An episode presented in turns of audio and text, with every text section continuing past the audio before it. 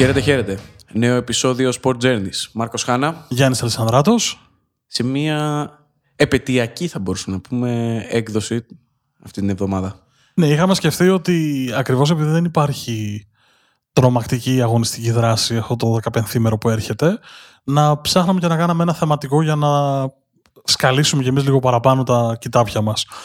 Ε, τελικά με το lockdown και με όλο όσα συμβαίνουν, νομίζω ότι το επαιτειακό έγινε ακόμα, ε, ακόμα επιτακτικότερη ανάγκη να φτιάξουμε ένα τέτοιο επεισόδιο. Τα οποία μάλλον θα είναι δύο, γιατί δεν έχουμε συμφωνήσει ακόμα στο πώς και το γιατί.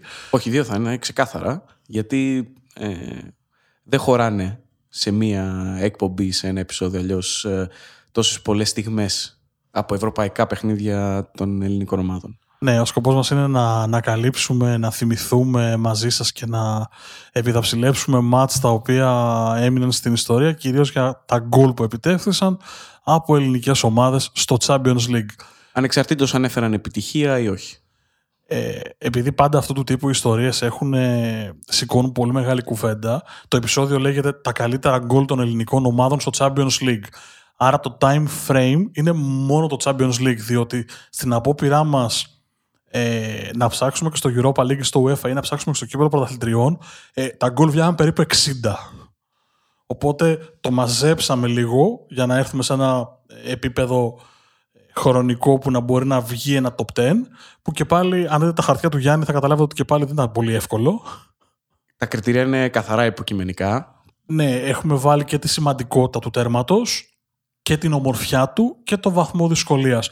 Προφανώς δεν ε, αναζητάμε την αντικειμενικότητα, είναι το πώς τα έχουμε ζήσει εμείς, το πώς τα είδαμε, το γιατί τα θεωρούμε δύσκολα και αυτό είναι που θα συζητήσουμε και εννοείται ότι στο τέλος του δεύτερου μέρους θα γίνει και μια μεγάλη ψηφοφορία όπου θα πάρετε μέρος όλοι εσείς να μας πείτε το δικό σας καλύτερο γκολ. Ε, κάτι που να αναφέρουμε μάλλον πριν ξεκινήσουμε είναι ότι έχουμε εξαιρέσει και τα προκριματικά. Θα καταλάβετε τον ε, λόγο. Έχουμε κρατήσει και κάποια τέρματα τα οποία χρήζουν να φοράς και δεν χωρούσαν σε αυτό το άτυπο top 10 το οποίο Ναι. έχουμε δημιουργήσει. Είναι μόνο μάτς ομίλων Champions League ή knockout αγώνων Champions League 16-8-4. Ε, στο πρώτο μέρος θα ρίξουμε μια ματιά και θα εστιάσουμε το βλέμμα μας στα γκολ πριν από το 2000 και στο δεύτερο μέρος στα γκολ από το 2000 και μετά. Ναι. Κάτι ακόμα το οποίο πρέπει να ξεκαθαρίσουμε δεν είναι με σειρά προτίμησης, αλλά χρονολογικά. Ναι, πάμε να τα δούμε σιγά σιγά. Ναι. Θα γυρίσουμε πίσω στο 1995.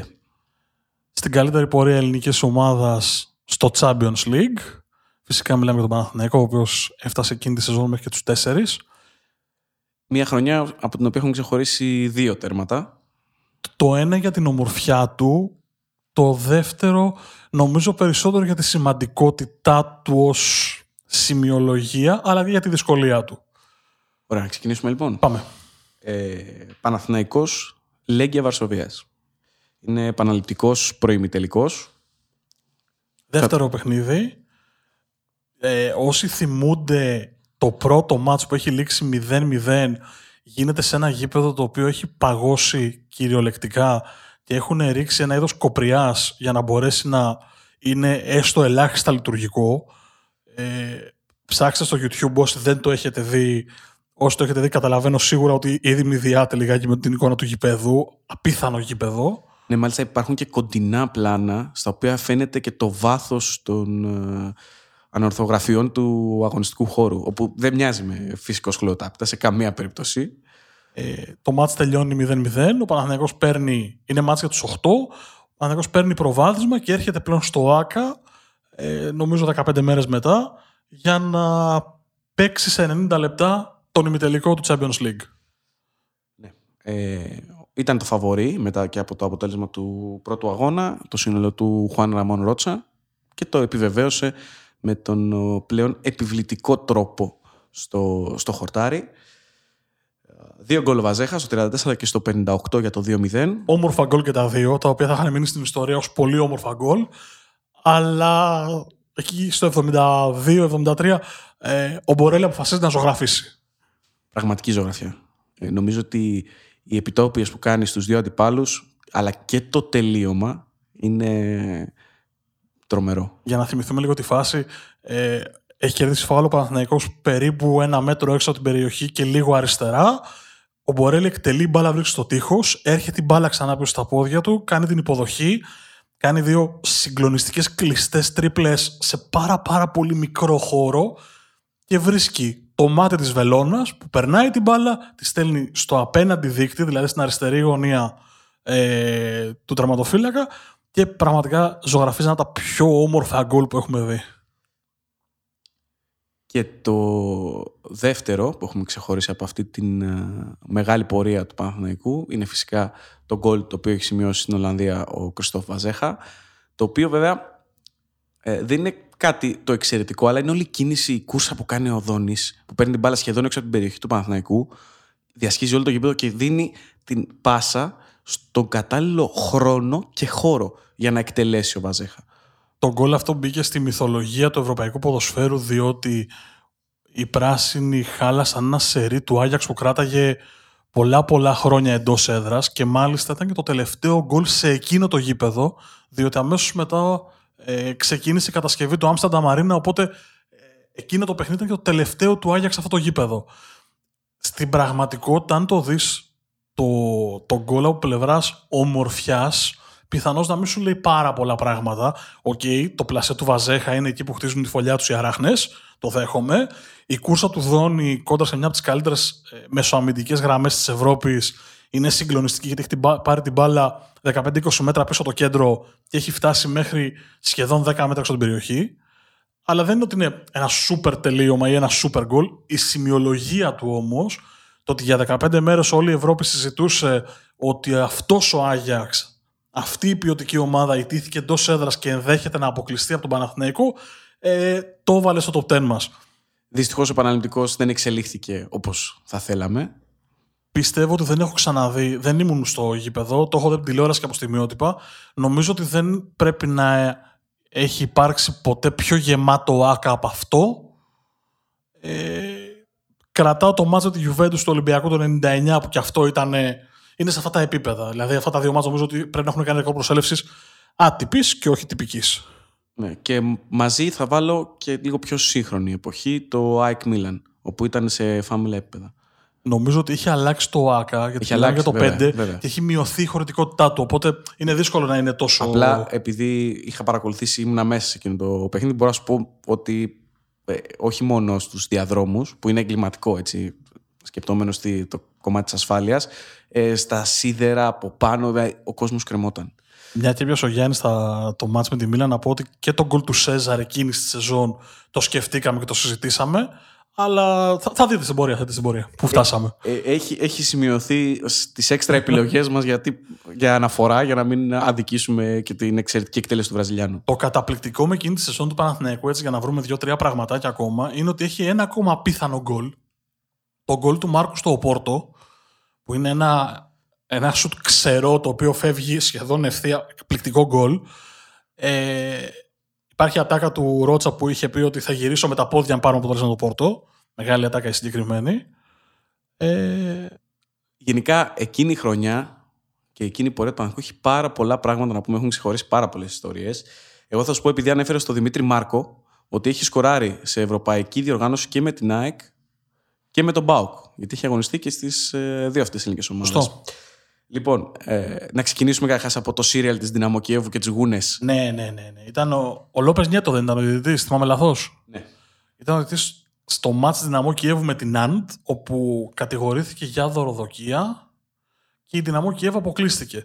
Ο Παναθηναϊκός είχε παίξει ήδη στο Κιέβο. Είχε χάσει με γκολ του Κοσόφσκι. Ακριβώς. Και αν, αν δεν κάνω λάθος, πρέπει να έχει και Σεφτσέγκο και Ρεμπρόφ στα πρώτα τους βήματα η Δυναμό τότε. Σαφέστατα, σαφέστατα. Ε, στη θέση της μπαίνει η Άαλμποργκ, η οποία είναι και πιο αδύναμη ομάδα. Αλλά το Παναθηναϊκός όταν τη βρίσκει πλέον έχει κάνει αποτελέσματα. Ε, χάνει στη, στη Δανία 2-1 στο τέλος. Την κερδίζει εδώ στην Αθήνα με 2-0 και προκρίνεται. Επίσης έχει μια πολύ μεγάλη ιστορία συγκεκριμένη χρονιά. Όποιος θυμάται, τελευταία αγωνιστική στην Ναντ, είναι Ναντ Παναθηναϊκός. Ο Παναθηναϊκός θέλει αποτέλεσμα για να προκριθεί. Ε, έχει χιονίσει, γιατί του έχουν συμβεί όλα το Παναθηναϊκό εκείνη τη χρονιά. Είναι καλυμμένο το χορτάρι με χιόνι. Γενικώ το μάτι είναι λίγο σλόπι. Συγχωρήστε μου την έκφραση. Υπάρχει μια φάση όμως, νομίζω στο δεύτερο ημίχρονο, όπου φεύγει επιθετικός Ναντ, πλασάρει, κολλάει η μπάλα και ο Καλιτζάκης κάνει ένα μυθικό πράγμα το οποίο τρέχει να την προλάβει, την έχει χάσει τη φάση και για να μπορέσει να γυρίσει, δίνει σπροξιά, άλλος ένας αδόκιμος όρος, στο δοκάρι για να πάρει όθηση και να γυρίσει πίσω. Ε, Γενικώς εκείνη η σεζόν είχε πολλά ωραία πράγματα να συζητήσει. Ε, να πούμε ότι ο Παναθηναϊκός περνάει πρώτος στον όμιλό του με 11 βαθμούς. Δεύτερη περνάει η Νάντι, η οποία είναι τυχερή γιατί η Άλμπορκ κόβει βαθμού βαθμούς από την Πόρτο την τελευταία αγωνιστική στο ισόπαλο 2-2, διότι με νίκη ε, θα πήγαινε στην. Ε, και με, με δεδομένο ας πούμε, την ισοπαλία μεταξύ τους, θα πήγαινε στην ε, ε, ισοβαθμία, που εκεί πιθανότατα η Πόρτο να είχε το, το πάνω χέρι. Έχω ξεχωρίσει δύο, δύο πρόσωπα. Το συζητούσαμε με τον Μάρκο και μάλιστα δεν το θυμόμασταν ε, στην αναζήτηση που κάναμε για την ε, εκπομπή. Το ένα είναι ο Γκορ Στίματς. Δεν ξέρω κατά πόσο τον ε, θυμούνται πολύ και θα εξηγήσω γιατί το λέω. Διότι είναι ένας ποδοσφαιριστής, ο οποίος ήταν μέλος της Χρυσή Δυνία των Ιουγκοσλάβων, που το 87 είχε πάρει το παγκόσμιο κύπελο Under 20. Με Μπόμπαν, Σούκερ, με πολλά αστέρια που εξελίχθηκαν μετέπειτα και βγήκαν στο ευρωπαϊκό παλκοσένικο. Ο Εγκόρ Στίματ λοιπόν ήταν ένας κράτη στόπερ, ο οποίος σημείωσε 17 γκολ σε συλλογικό επίπεδο συνολικά στην καριέρα του. Το ένα εξ αυτών ήταν uh, κόντρα στον uh, Παναθηναϊκό. Εκείνη την, uh, εκείνη την σεζόν. Τώρα, πέρα από αυτό, να πούμε ότι ο Στίματς αγωνιζόταν στην Χάιντουκ, έτσι, στον αγώνα των προκριματικών. Να πούμε ότι στη συνέχεια κάνει τεράστια καριέρα και πλέον είναι προπονητής στην ε, Ινδία, στην εθνική ομάδα της Ινδίας. Ε, είναι ένα πρόσωπο το οποίο ίσως μπορεί, όσοι παρακολουθείτε το αγγλικό ποδόσφαιρο, να το είχατε ακούσει γιατί το 2018 έφτασε πολύ κοντά στο να αναλάβει την τεχνική ηγεσία της Derby County, την οποία οδήγησε στην Premier League ε, το, τη σεζόν 96, το 1996, παίρνοντας μεταγραφή, την πρώτη μεγάλη μεταγραφή από την Hajduk. Και άλλο ένα πρόσωπο το οποίο ήθελα να το βάλω και σαν quiz στον Μάρκο, αν, τον, ε, αν το θυμόταν. Το, το αναγνώσαμε όμως κατά τη διάρκεια της ε, σκαλέτας, όταν φτιάχναμε τη σκαλέτα, ήταν ο Εντοράμ. Μένα δεν μου λέει τίποτα. Το στήμα τον ήξερα. Αλλά το, ο Εντοράμ μου τον, τον έμαθα μιλώντας τώρα μαζί. Ο μάγος από το Τσάντ, όπως τον ε, χαρακτηρίζανε. Ένας ε, χαρισματικός αθλητής που είχε μια πολύ ωραία ιστορία. Πήρε την ευκαιρία του σε μεγάλο επίπεδο χάρη στη βοήθεια του Χόρκε ε, του Χόρχε Μπουρουσάγκα. Όλοι γνωρίζουμε νομίζω τον Μπουρουσάγκα. Ε, ο οποίος τραυματίστηκε, δέχτηκε μείωση συμβολέου, καθώς υπήρχαν διαφορετικοί κανονισμοί τότε, ε, τόσο από την UEFA όσο και στα επιμέρους πρωταθλήματα και συγκεκριμένα στο Σαμπιονά.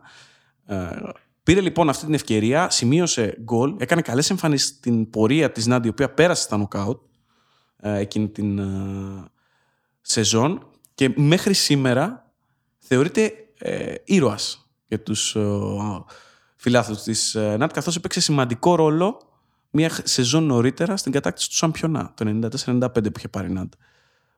Είναι από τα πρόσωπα που ξεχωρίζουν από... Είχε σκοράρει με τον Παναθηναϊκό, να το πούμε, αυτή είναι η αφορμή που ψάξαμε λίγο περισσότερο το προφίλ του Ενντοράμ. Ε, και γενικότερα εκείνη, εκείνη η διετία ήταν η καλύτερη της καριέρας του. Γενικώς εκείνη η σεζόν έβγαλε τρομερές ατάκες, έβγαλε πολύ μεγάλα και πολύ έντονα συναισθήματα. Ε, και λόγω πορεία και γιατί ήταν πολύ πιο δύσκολο τότε να φτάσεις στους ομίλους. Παίζανε πρωταθλητές, υπήρχαν ομάδες που δεν τις ξέραμε και τις μαθαίναμε. Είχε άλλη, άλλη μαγεία και ο Champions League. Είναι και το μέγεθος των αντιπάλων. Και στην πορεία της σεζόν που αντιμετώπισε ο Παναθηναϊκός. Α πούμε, η Ναντ σήμερα Μπορεί να μην τρομάζει. Τότε όμως ήταν πρωταθλήτρια Γαλλίας. Σίγουρα, σίγουρα, σίγουρα. Ε, σχεδόν, όχι σχεδόν όλες οι ομάδες που έπαιζαν στο Champions League εκείνη τη σεζόν ήταν πρωταθλητές των χωρών τους. Ε, πάμε να πάμε. Πάμε να πάμε. Εξαιρετικό. Ωραίο Σαββάμ. Α προχωρήσουμε λοιπόν παρακάτω. Ε, στη θέση νούμερο 3, ξαναλέω χρονολογικά, Ολυμπιακός Πόρτο. 1997-98. Ο Ολυμπιακός έχει κατακτήσει το πρωτάθλημα την προηγούμενη σεζόν. Βγαίνει για πρώτη φορά στην ιστορία του στο Champions League και στην Πρεμιέρα αντιμετωπίζει την Πόρτο στο ΟΑΚΑ. Προφανώς είναι γεμάτο, γεμάτο το ΟΑΚΑ, δεν, δεν πέφτει καρφίτσα. Και εκεί γύρω στο 7ο-8ο λεπτό ο Ήβιτ φεύγει από αριστερά. Αποφασίζει να κάνει μια πάρα πολύ έξυπνη παράλληλη μπαλιά στον Γιανακόπουλο. Ο Γιανακόπουλο κοντρολέρει το δεξιπόδι. Και από τα 40 μέτρα στέλνει μια φωτοβολίδα απευθείας στα δίχτυα του, του Κορέιρα. Δεν ήταν ο Μπαία, ήταν Κορέιρα. Κορέιρα. Σωστά. Τακτικά, νομίζω είναι η επιτομή αυτού που λένε ότι η καλύτερη επίθεση στην άμυνα ξεκινάει από φάση του, από κόρνερ εις βάρος του Ολυμπιακού. Ε, βγάζει την άμυνα και με δύο πάσες μπαίνει αυτό το γκολ. Γιατί είναι και η οξυδέρκεια του Ιβιτς, ο οποίος κάνει τρία κοντρόλ, βλέπει απέναντι ανοιχτό γήπεδο, βλέπει τον ε, Γιανακόπουλο, ανεβαίνει παράλληλα και ο Γιωργάτος την ίδια στιγμή. Παρ' όλα αυτά έχει τη, την έμπνευση εκείνη τη στιγμή ο Γιανακόπουλος να κάνει αυτό το, το μονοκόμματο Λομπασούτ, εγώ το λέω. Φωτοβολίδα, νομίζω ότι το ναι. φωτοβολίδα τα, τα λέει όλα. Εγώ ξέρω τι με τρελαίνει αυτό το πράγμα. Είναι 8 λεπτό, 1 το. Έκτο λεπτό. Είναι νωρίς, είναι πολύ νωρίς. λεπτό. Είναι το έκτο σου λεπτό στο Champions League. Και ίσω ο Στέλιος Γανακόπουλο, ο οποίος είναι ένας από τους θρύλους του ελληνικού ποδοσφαίρου, δεν, δεν μπαίνω σε αυτή τη διαδικασία. Δεν, δεν το λέω γι' αυτό. Αλλά εκείνη τη στιγμή είναι το έκτο σου λεπτό στο Champions League. Με τι ψυχολογία η κοντρολάρει, ναι, κοντρολάρει και στέλνει αυτό το πράγμα, δηλαδή αυτό, αυτή τη ρουκέτα.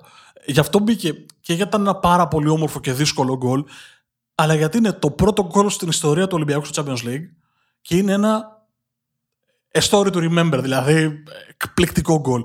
Έχω την αίσθηση, χωρίς να το ξέρω και χωρίς να τον έχω ρωτήσει τον άνθρωπο, ότι αυτό το γκολ, ένα ακόμα που θα βάλει ένα χρόνο μετά, ε, και το γκολ τη Σαραγώσα με την εθνική πρέπει να είναι τα τρία πιο ωραία γκολ που έχει βάλει. Μάλλον τα τρία πιο σημαντικά γκολ που έχει βάλει.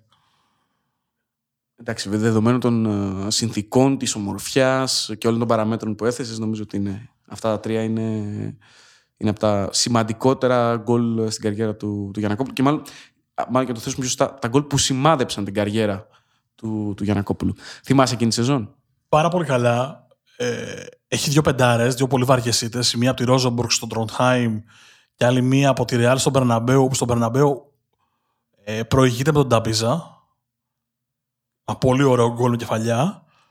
Είναι δύο άσχημα αποτελέσματα, τα οποία έρχονται ε, σε εντελώς αντίθετη ε, εξέλιξη από αυτά που μας είχε δείξει πριν. Γιατί και στα προκριματικά είχε διαλύσει τη Σλάβια Μουζίρ, ε, μπαίνει πολύ δυναμικά με την νίκη επί της ε, Πόρτο και στη συνέχεια έρχεται αυτή η καθίζηση. Και ειδικά με τη Ρόζεμπορκ ήταν πολύ κακή η αγωνιστική παρουσία του. Είναι πολύ απλό. Ήταν μια ομάδα πολύ άπειρη. Τότε περπα... μπουσουλούσε βασικά στο Champions League. Και είναι πολύ λογικό να μην έχει τα πατήματα και τις άμυνες να αντέξει αυτό το επίπεδο. Ε, στον Ολυμπιακό στην πορεία αυτό προσπάθησε να γίνει μάθημα. Του πήρε πολύ χρόνο του Ολυμπιακού για να, για να του γίνουν μαθήματα αυτά τα μάτς. Ε, μετά το 2005-2006 δηλαδή άρχισε να καταλαβαίνει το πώς πρέπει να λειτουργεί σε αυτό το επίπεδο.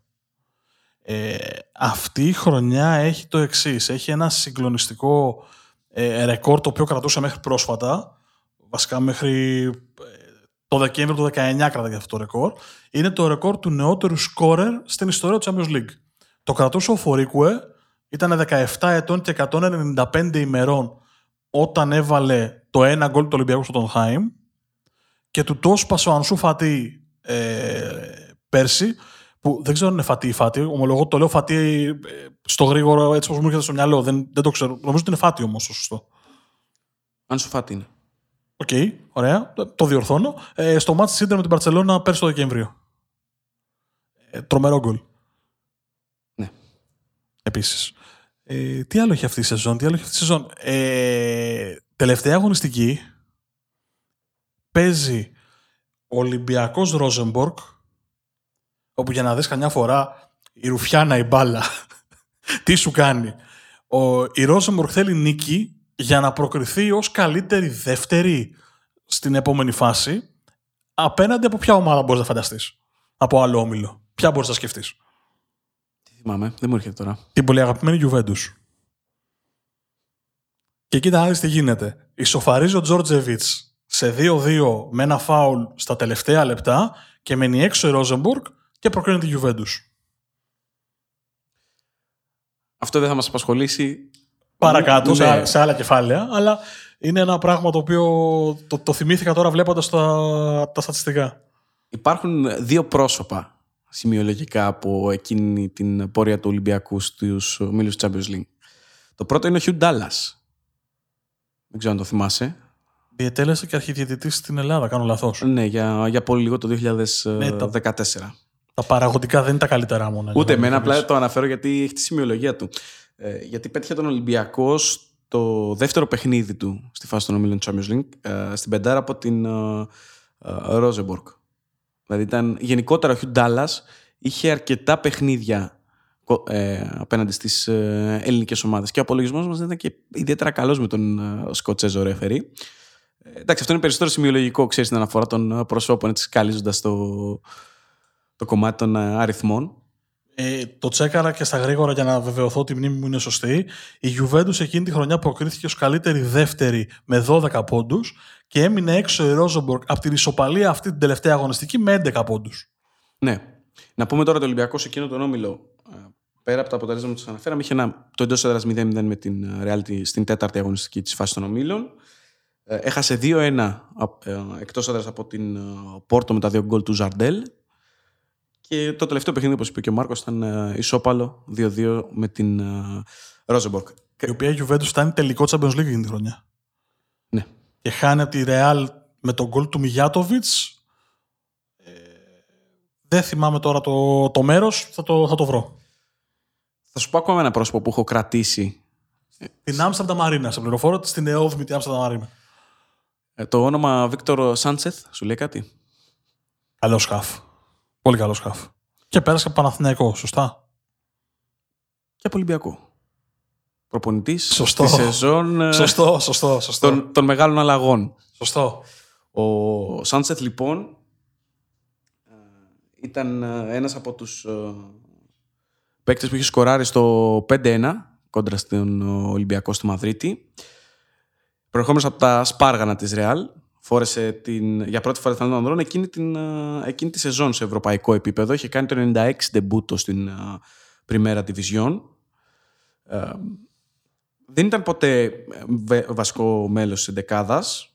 Όταν έφυγε από την Real κατάφερε να βρει βασικό ρόλο στην Πριμέρα και στο τελειώματα της καριέρας του μπορεί πολύ να το θυμάστε από το πέρασμά του στον Παναθηναϊκό που, δεν ήταν και ιδιαίτερα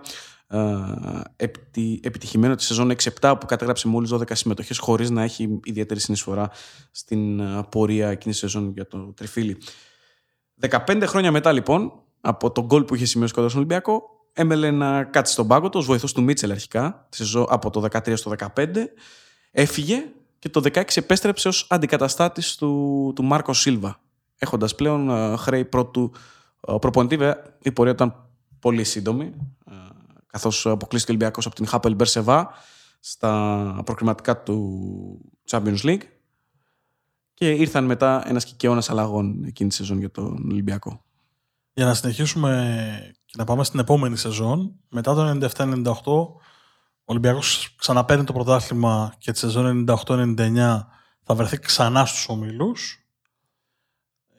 Πάλι με προκριματικό, θα πρέπει να παίξει με την ανόρθωση την οποία θα την κερδίσει δύο φορές και θα φτάσει ξανά στους ομίλους, όπου το περιμένει κλασικά η Πορτό, okay.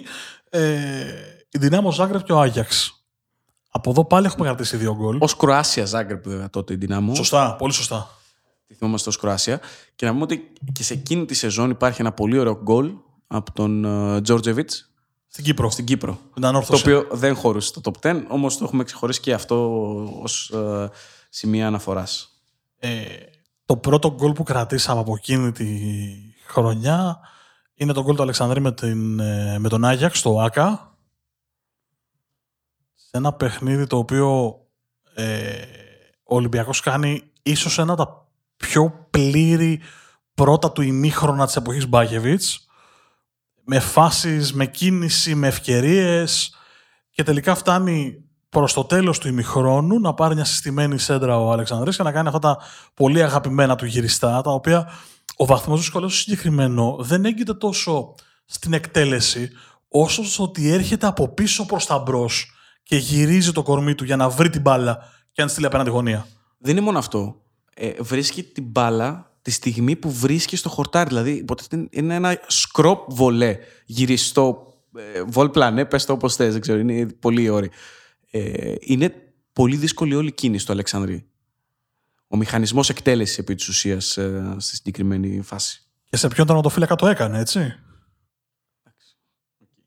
Δηλαδή, με τον οποίο έχουμε ε, παράδοση ως ελληνικές ομάδες, έτσι. Θα το δούμε και, στην, ε, και στη συνέχεια αυτού του top 10. Ο Βαντεσάρ έχει μείνει στην ιστορία των ελληνικών ομάδων. Τον έχουμε εκτελέσει αρκετές φορές. Ναι, εντάξει. Τον έχουμε βρει αρκετές φορές βασικά νομίζω και με και σε επόμενα χρόνια τον είχε βρει και ο Βαζέχα το πλασέ του. Νομίζω ότι είναι ο Φανταστά στο τέρμα. Ναι, είναι ο Φανταστά στο τέρμα. Ναι, ναι, ναι. Ε, αυτό που συζητούσαμε πριν δηλαδή. Είναι ένα γκολ το οποίο όχι μόνο χαρίζει την νίκη στον Ολυμπιακό, ε, είναι εκείνο το γκολ που αρχίζουν πλέον και ψελίζουν στο στρατόπεδο των Ερυθρόλευκων ότι μπορούμε να περάσουμε τον όμιλο. Ναι, γιατί ε, ολοκληρώνει την, τον πρώτο γύρο αίτητος, με, έχοντας ε, δύο νίκες και μια ισοπαλία. Έχει ξεκινήσει με ισοπαλία στο Ντραγκάο, κερδίζει την δεύτερη αγωνιστική την Κροάσια και στη συνέχεια έρχεται το, η νίκη με τον Άγιαξ. Και το γκολ με τη, μάλλον το μάτς με την Κροάσια κρύβει και το δεύτερο γκολ που θα κλείσει την πρώτη πεντάδα. Πριν, πριν πάμε σε αυτό, να πούμε ότι έχει κάνει ε, εξαιρετική σέντρα και ο Πέτρακ Τζόρτζεβιτς. Ναι, ναι, είναι, είναι σέντρα. Εντάξει, αριστερή πλευρά του Ολυμπιακού με Γεωργά τον Τζόρτζεβιτς εκείνη την τετραετία νομίζω ότι ήταν ε, ε, σε άλλο επίπεδο. Νομίζω ότι δεν, ε, δεν μπορώ να θυμηθώ καλύτερη αριστερή πτέρυγα από τότε μέχρι σήμερα. Σε ποιότητα, σε ε, συνεισφορά μέσα στο παιχνίδι, που να έχει και βάθος ε, χρόνου. Ναι, ναι, σίγουρα. Και, σίγουρα. και η περσινή με, με την εξαιρετική παρουσία του Τσιμίκα και του Ποντένσε ήταν μια, μια, μια πτέρυγα αναφοράς στην ιστορία του, του Ολυμπιακού με πάρα πολύ καλά πράγματα. Όμως νομίζω ότι η συνολικότερη παρουσία ε, του Γεωργάτου με τον Τζόρτζεβ και σε βάθος χρόνου την καθιστά την πιο καλή αριστερή πλευρά που έχουμε δει από τον ε, Ολυμπιακό στην ε, σύγχρονη ιστορία του. Ναι, ναι γιατί ήταν, ήταν ισορροπημένη και επιθετικά και αμυντικά.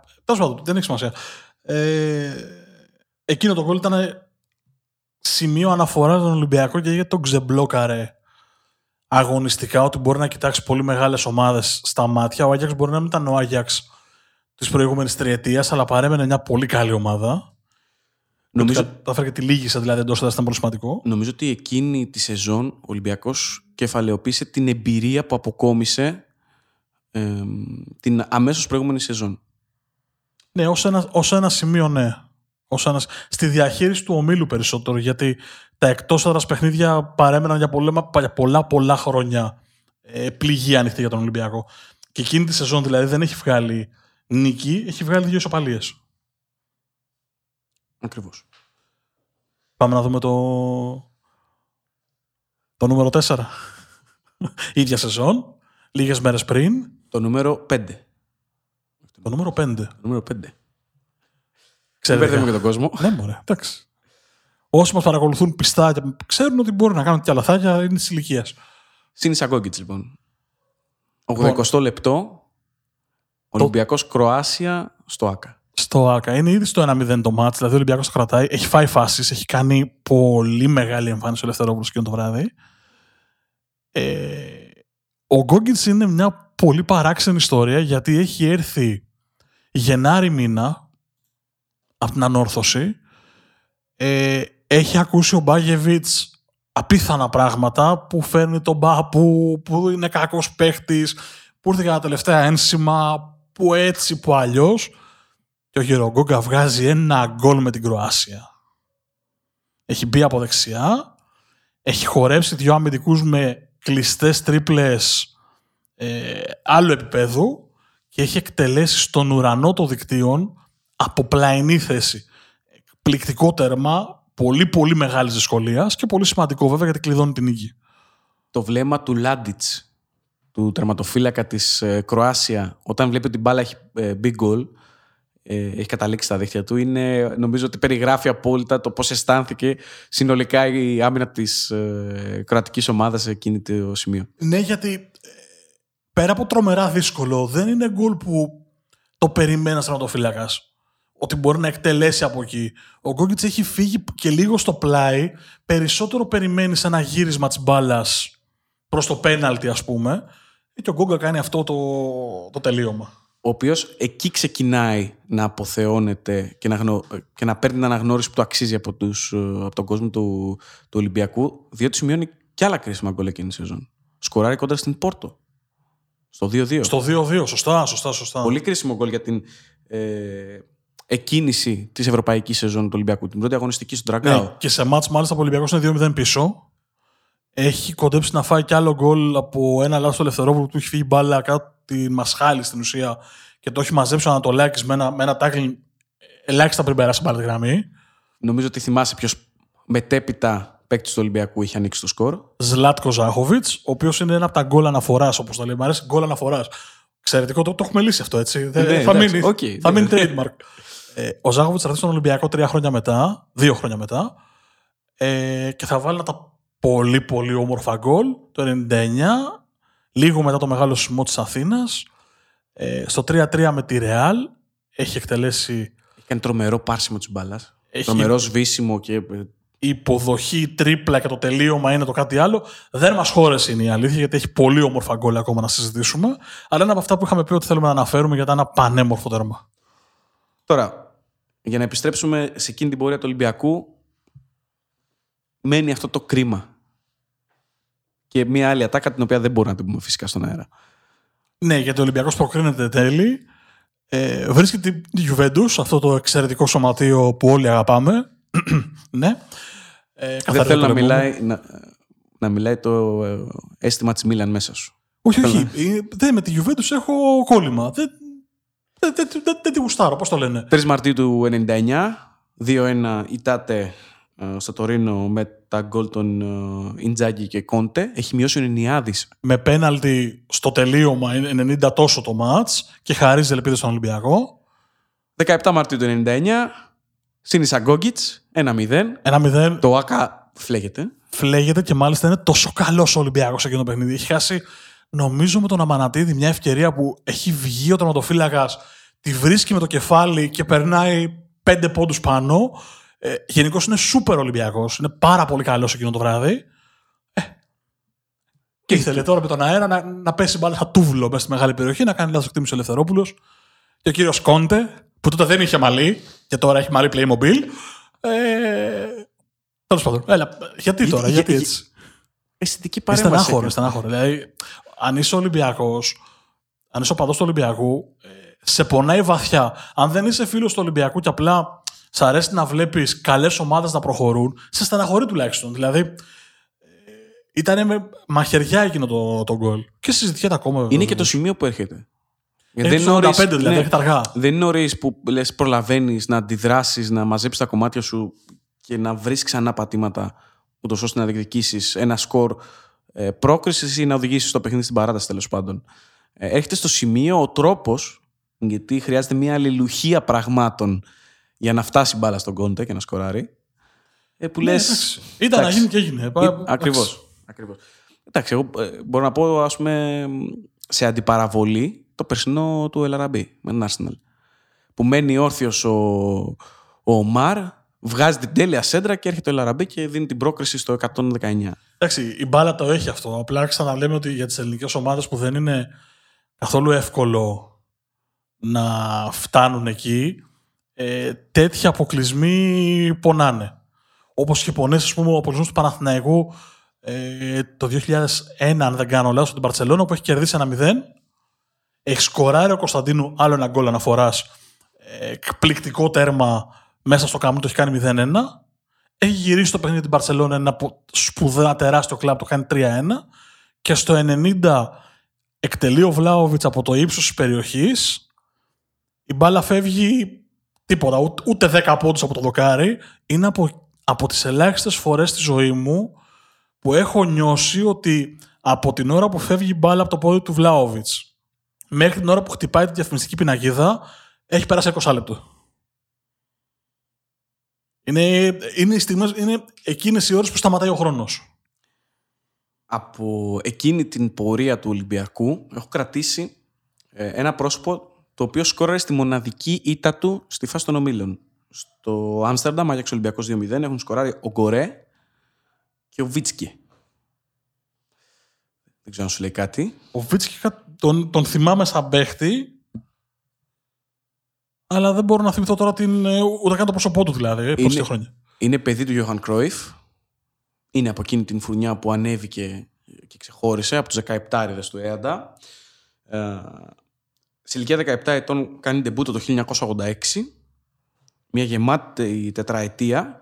Μάλιστα ο Κρόιφ, επειδή ήταν ένας τύπος παίκτη ο οποίος κουμπώνει ιδανικά σε αυτό που έπαιζε τότε που έπαιζαν τότε οι ομάδες του Johan Cruyff. Τον πήρε και στην Μπαρτσελώνα, όπου εκεί βέβαια δεν μπόρεσε ποτέ να καθιερωθεί, διότι υπήρχαν μπροστά του τέρατα, όπως ο Στόιτσκοφ, ο Λάουντρουπ, ο Κούμαν.